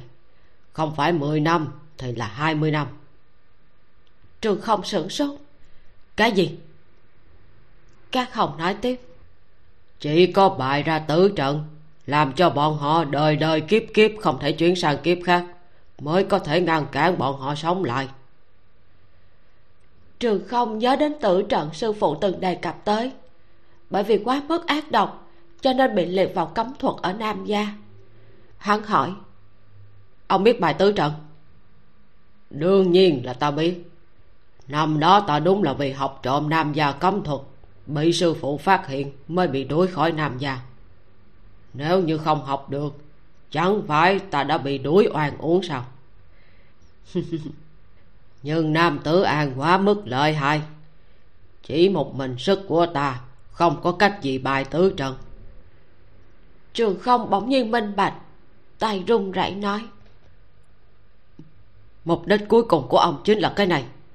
Năng lực của một mình ông căn bản vô pháp bài ra tứ trận này. Nếu không ngươi nghĩ là vì gì? Sơ hở của nam tử an. Chẳng lẽ thân là sư đệ mà ta không biết sao? Còn cần tên mau đầu tiểu tử như ngươi tới dạy à? Mật đạo của nam gia ta đi tìm thợ thủ công là được. Chẳng cần phải hao tâm tư đi thuyết phục người biết mình bị lợi dụng cảm giác tội lỗi trong lòng trường không càng thêm mãnh liệt. Hắn cố nén muốn phun máu nói ta sẽ không ngay khi hắn vừa há miệng nói chuyện, bỗng nhiên trong tay cát hồng bắn ra một viên đan dược đỏ như máu, bay thẳng vào trong miệng hắn. Đan dược vào miệng là tan, nháy mắt một mùi máu tươi nồng nặc tràn khắp miệng mũi. Trường không lập tức thấy không ổn, cúi người muốn ói ra, nhưng máu kia như có tay chân liều mạng trôi xuống yết hầu và dạ dày hắn. Ông, cho ta ăn cái gì? Là huyết đan. Đây chính là dùng máu của người nam gia đã được bành phương nguyên tinh lọc nguyền rủa mà chế thành đan dược. Trên đời này chỉ có hai viên. Ta đã cho ngươi một viên. Trường không chúng ta có thể trường sinh bất lão. Trường không nghe xong càng muốn nôn mửa nhưng làm cách gì cũng không thể phun ra được. Ngươi đừng có giãy giụa huyết đan đã thấm vào trong máu rồi. Đây là đan dược dùng máu của người nam gia luyện chế. Nếu như ngươi không giúp ta bài tứ trận thì khi người nam gia sống lại sẽ tìm ngươi tính sổ. Đến lúc đó ngươi sẽ chết rất thảm đó. Các hồng nhẹ nhàng nói dùng ngữ khí vô cùng ôn hòa nói. Người muốn bị người nam gia trả thù giết chết hay là muốn cùng ta liên thủ hả ngươi chọn đi. Trường không không tin đây là đang dược trường sinh bất lão, bởi vì hắn không tin cát hồng. Nhưng hắn phát hiện, vết sẹo năm xưa trên tay mình đang từ từ phai đi. Lớp da không khác gì da thường, máu trong thân thể đang sôi trào, hắn cảm nhận được tinh lực vô tận. Cát hồng đã không lừa hắn hắn thật sự nuốt máu người nam gia. Ở đây còn có máu của sư phụ còn có của nam tinh. Hắn muốn ói ra, nhưng không ói được. Cảm giác tội lỗi tột cùng bức cho hắn cùng đường. Hắn quỳ trên mặt đất thật lâu, không cách gì tiêu tan. Thẳng cho đến hừng đông, bên ngoài có tia nắng ban mai chiếu vào. Hắn mới chậm rãi ngẩng đầu. Biểu tình trên mặt đã hoàn toàn thay đổi.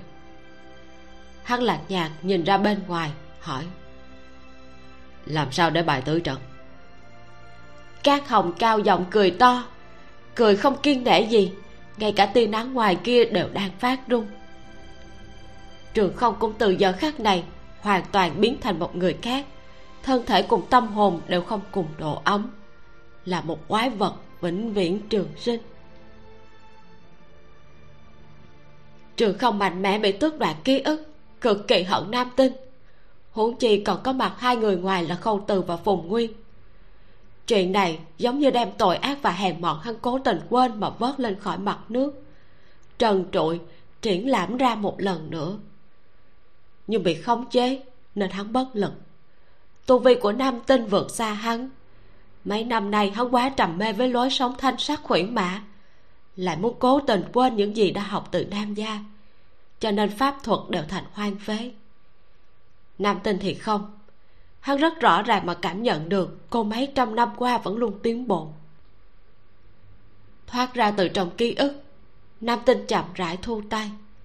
Cô không ngờ, trường không chẳng những bán đứng nam gia, thậm chí cả tử trận cũng có một phần của hắn. Thì ra, kết quả mà cô từng nghĩ tới còn tốt hơn nhiều so với chân tướng.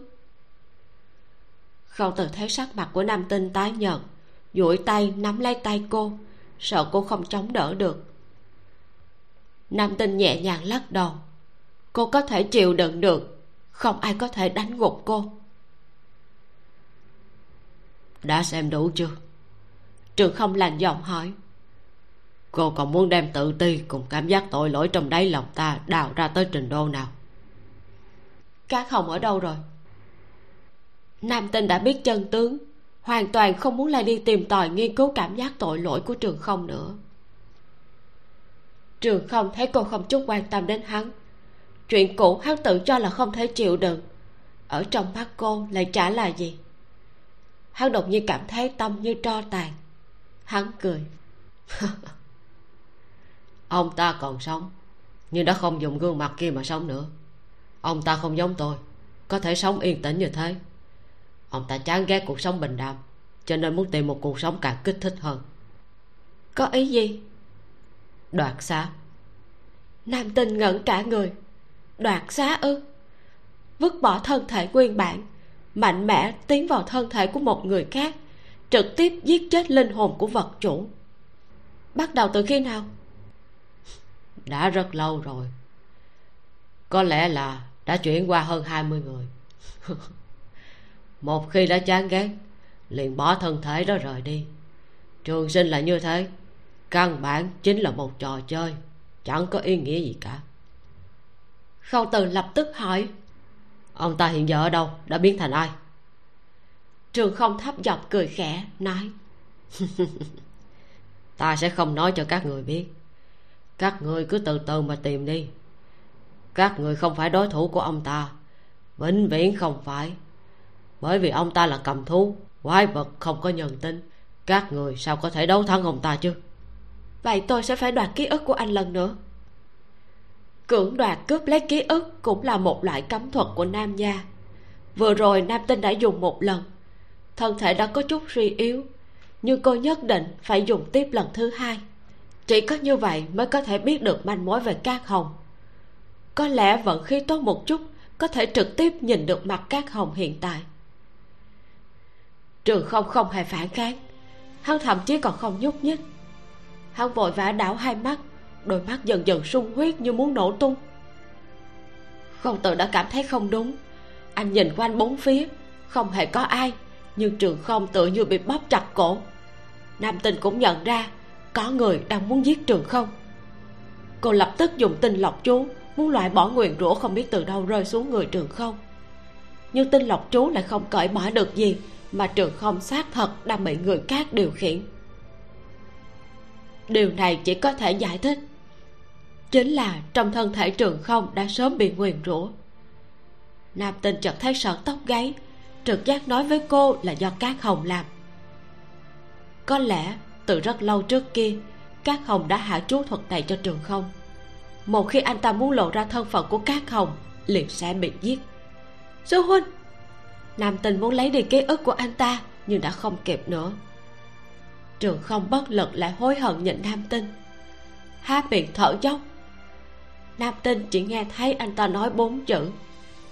Ta rất hối hận. Từ thời khắc anh ta biết mình bị lợi dụng năm đó, đã rất hối hận.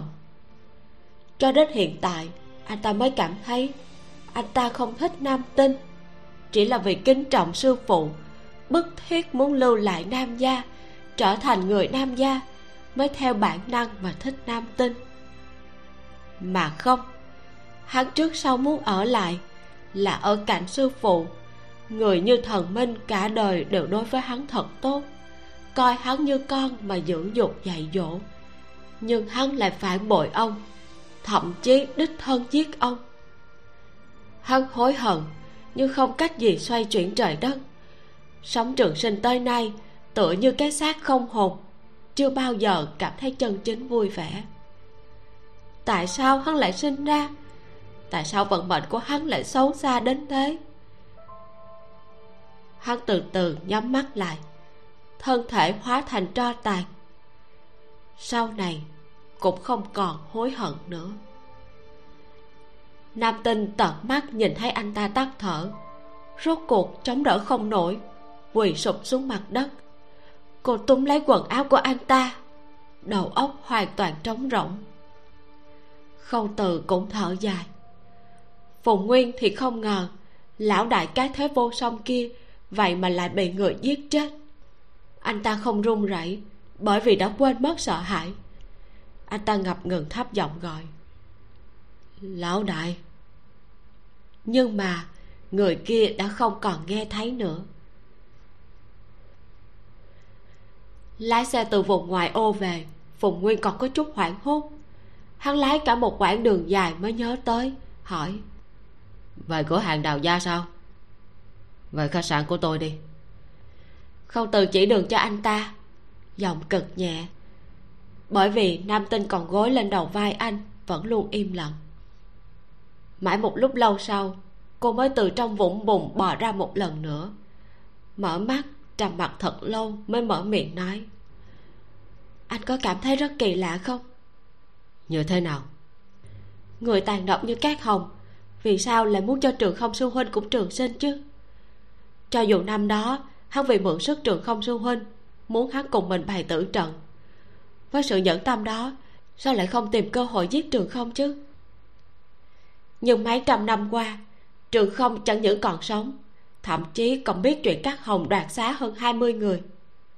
Nói cách khác, các hồng không hề che giấu thân phận của mình sau khi đoạt xá với anh ta. Hai người vẫn luôn có liên hệ, bình an không có việc gì. Khâu từ cũng nghĩ về vấn đề này, nhưng trường không đã chết, các hồng lại không có tung tích. Vấn đề này không thể trả lời. Nam tinh thở dài một hơi, nói manh mối đã bị đứt. Hiện tại tình cảnh của chúng ta rất nguy hiểm. Ngay từ đầu cô đã coi bản thân mình như mồi câu cho nên chưa bao giờ lo lắng. Nhưng khâu từ khâu từ biết cô đang lo lắng điều gì. Cánh tay ôm lấy cô càng siết chặt hơn nói. Địch trong tối ta ngoài sáng chúng ta vạn sự cẩn thận là được rồi. Ừ. Nam tinh thoáng xê dịch dựa thoải mái hơn một chút cô phải nhanh chóng khôi phục lại thể lực để tìm được cát hồng. Từ việc trường không bị hạ tử chú cô đã rõ ràng cảm giác được tu vi của cát hồng cao hơn cô, không dễ dàng đối phó. Máu chốt là, hiện giờ lão ta ở đâu cô cũng không biết. Trường không đã chết, người đàn ông ngồi bên cửa sổ sát đất dựa vào sofa, ánh mắt trầm tĩnh, nhìn trầm trầm bóng đêm ngoài khách sạn hắn nhắm mắt. Con tim lạnh băng thoáng nóng lên. Nhưng rất nhanh, hắn liền bắt đầu lên kế hoạch cho việc khác. Có người nam gia vẫn còn sống. Cô ta cần phải chết. Cô ta có thể giết được người mà ngay cả hắn cũng không thể giết chết, là bành phương nguyên.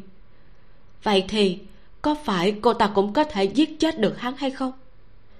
Nếu thật là như vậy, thì nhất định phải mau chóng diệt trừ nam tinh giết chết người tham gia cuối cùng này.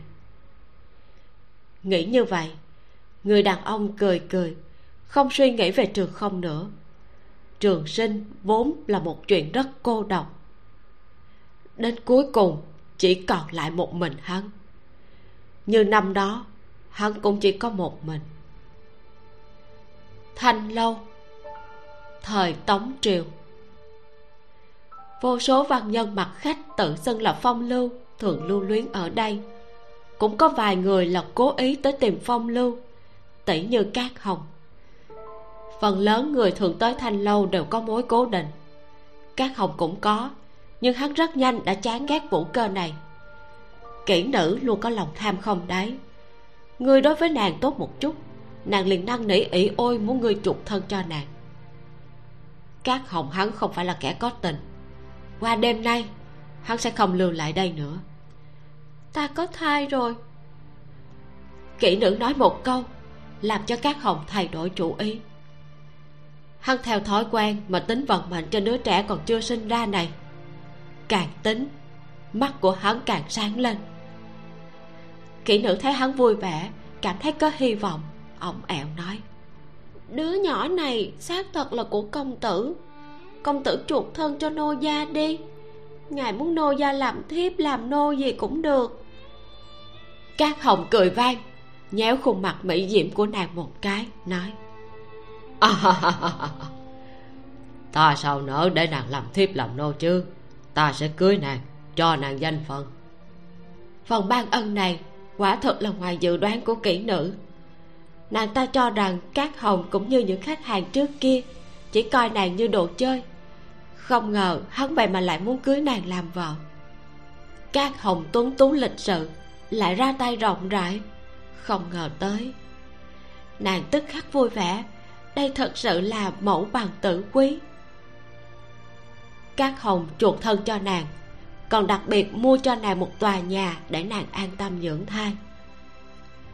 Chờ dưa chín cuốn rụng là con trai.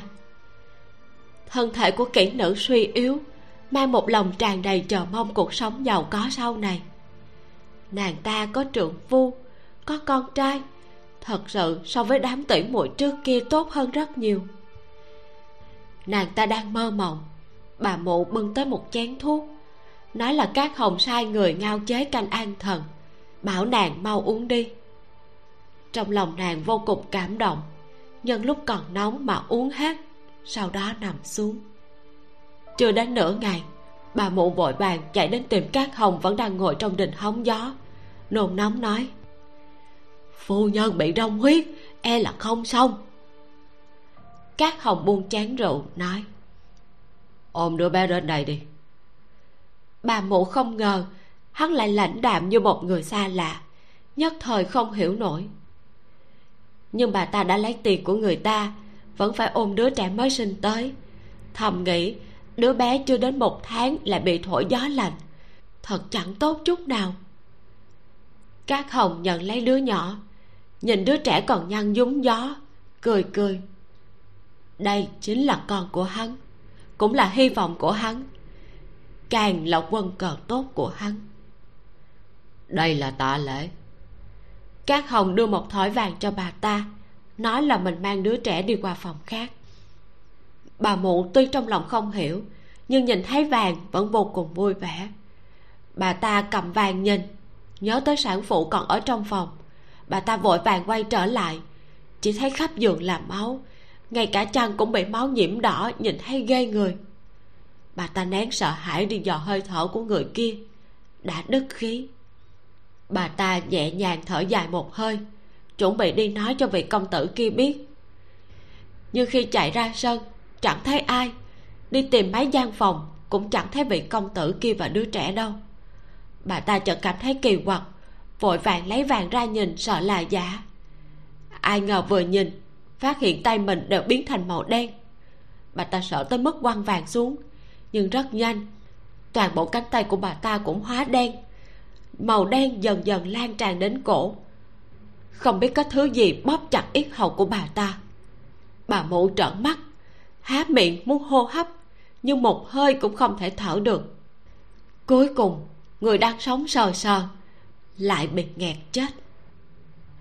Các hồng ôm đứa trẻ đi một đường đến dưới một ngọn núi, chậm rãi đi lên trên.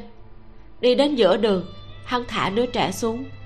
Cúi người sợ sợ chóp mũi của đứa bé ôm thanh cười nói. Người phải ngoan ngoãn lớn lên. Sau này cùng ta trường sinh bất lão. Nói xong, hắn biến mất trong rừng. Tiếng trẻ con khóc nỉ non vang dội cả núi rừng. Phương trưởng của miếu hóa duyên trở về nghe thấy, theo tiếng tìm tới. Nhìn thấy một bé trai còn trong tả lót, lớn tiếng khóc ầm ĩ. Tiếng khóc làm chấn kinh lũ chim, bay loạn khắp nơi hất đến lá cây rào rạc rơi xuống. Vừa đúng chạng vàng khi hoàng hôn xuống núi màn đêm buông xuống mặt đất bắt đầu tối tăm. Phương trưởng triều mến mà nhìn đứa trẻ nói hài tử vạn vật toàn không. Gọi ngươi là trường không nha. Kết thúc phần 1 của quyển cuối. Cát Hồng quả là một kẻ chẳng có lương tri và tình cảm, Là một đại boss phản diện chân chính, Ác từ đầu đến cuối luôn, phải không các bạn? Các bạn có đoán được hắn là ai không? Về trường không, Mình nghĩ cái tên mà phương trượng đặt cho hắn đã vận vào số mệnh cả đời của hắn. Vạn vật toàn không. Từ trước khi sinh ra hắn đã bị người sắp đặt bày bố. Suốt cuộc đời mấy trăm năm, chưa bao giờ chân chính có được thứ gì. Vừa khi sinh ra, đã bị vứt bỏ. Lúc năm tuổi, bị người hắn xem là gia đình, nói một câu rất tàn nhẫn. Ngươi không làm được gì, giữ ngươi lại làm gì? Năm tuổi, cái tuổi tưởng rằng chẳng biết gì, nhưng thật ra lại là thời điểm khắc sâu vào đầu rất là nhiều thứ nỗi ám ảnh bị vứt bỏ và tự ti mình là kẻ vô dụng. Từ đó, trở thành một vết thương. Nhiều năm sau, dù được phương trưởng vất vả tìm lại được, cứu đứa trẻ trường không tám tuổi ra khỏi cảnh bị ngược đãi, nhưng vết thương ấy cũng không bao giờ lành lại được.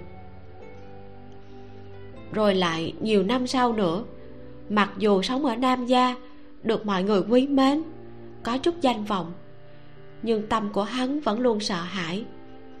Bằng chứng là hắn luôn cố gắng khắc khổ rèn luyện, mong muốn có được nam gia, có được nam tinh. Bởi vì những điều này đại biểu cho sự công nhận của mọi người đối với hắn. Thật sự đó các bạn, những vết thương khi còn bé thơ là những vết thương khắc sâu nhất. Có thể bình thường chúng ta không nhận ra, nó bị khóa kín ở một nơi nào đó đến, ngay cả bản thân của chúng ta cũng không nhận biết được. Cứ tưởng nó đã lành lặn rồi, đã quên hết rồi. Nhưng chỉ cần một khơi màu, dù là rất nhỏ, rất đơn giản, đâm trúng vào trong điểm yếu đó, sẽ khiến cho người dù bề ngoài mạnh mẽ tới đâu, đều sẽ sụp đổ. Vậy nên, khi trường không một lần nữa cảm thấy bị vứt bỏ, bị coi là kẻ vô dụng, đã hoàn toàn mất hết đi định lực dễ dàng bị cát hồng bằng những lời lẽ vô cùng đơn giản, thuyết phục, dễ dàng bị khoái cảm của sự trả thù và quyền lực che mờ đi lý trí. Hắn ngày ngô tin rằng bành phương nguyên có mỹ danh nhân từ cũng sẽ không làm chuyện gì lớn với nam gia. Đối với mình, tuy trường không có một tuổi thơ tội nghiệp, một tổn thương không thể chữa lành, nhưng mà hắn vẫn đáng trách, đáng hận hơn là đáng thương bởi vì hắn đã có một khoảng thời gian được dạy dỗ đàng hoàng, được mọi người xung quanh yêu mến. Hắn còn có tận mấy trăm năm sống an lành sung sướng, nhưng rốt cuộc hắn vẫn là một kẻ hèn. Sau khi chứng kiến cái chết của sư phụ mình, hắn hối hận, đêm đêm bị lương tâm tra tấn nặng nề. Nhưng mà sau khi uống thuốc trường sinh, sống đằng đẵng mấy trăm năm, hắn làm gì? Thành sắc khủy mã. Khi gặp lại nam tinh hắn vẫn còn mặt mũi để nói với cô ấy là, anh và em là người thích hợp với nhau nhất. Sau khi nam tinh phát hiện ra bí mật về bành phương nguyên, hắn vẫn còn muốn giết cô ấy nữa chứ. Trường không với mình xứng đáng với danh hiệu tra nam không cần cảm thông. Còn các bạn thì sao? Bạn cảm thấy thế nào về những việc mà trường không đã làm? Về những sự kiện đã xảy ra trong tập này? Các bạn có cảm thấy nếu như nam tử an, ông nội của nam tinh. Không dùng cách tàn nhẫn và quyết tuyệt như vậy, đuổi trường không đi. Thì sẽ không khiến cho cả nhà họ nam bị đồ sát lấy máu hay không? Đừng ngại ngần, cho mình biết suy nghĩ của bạn nhé. Mỗi khi đọc được bình luận và chia sẻ của bạn, mình rất là vui và có thêm nhiều tự tin để tiếp tục thu âm đó. Bạn không nói thì mình sẽ không biết là vẫn có người muốn nghe mình làm truyện audio đâu cảm ơn các bạn rất là nhiều. Mình là vi miu. Xin chào và hẹn gặp lại các bạn trong tập sau. Để cùng xem xem nam tinh và khâu từ xác định tung tích của các hồng như thế nào nha.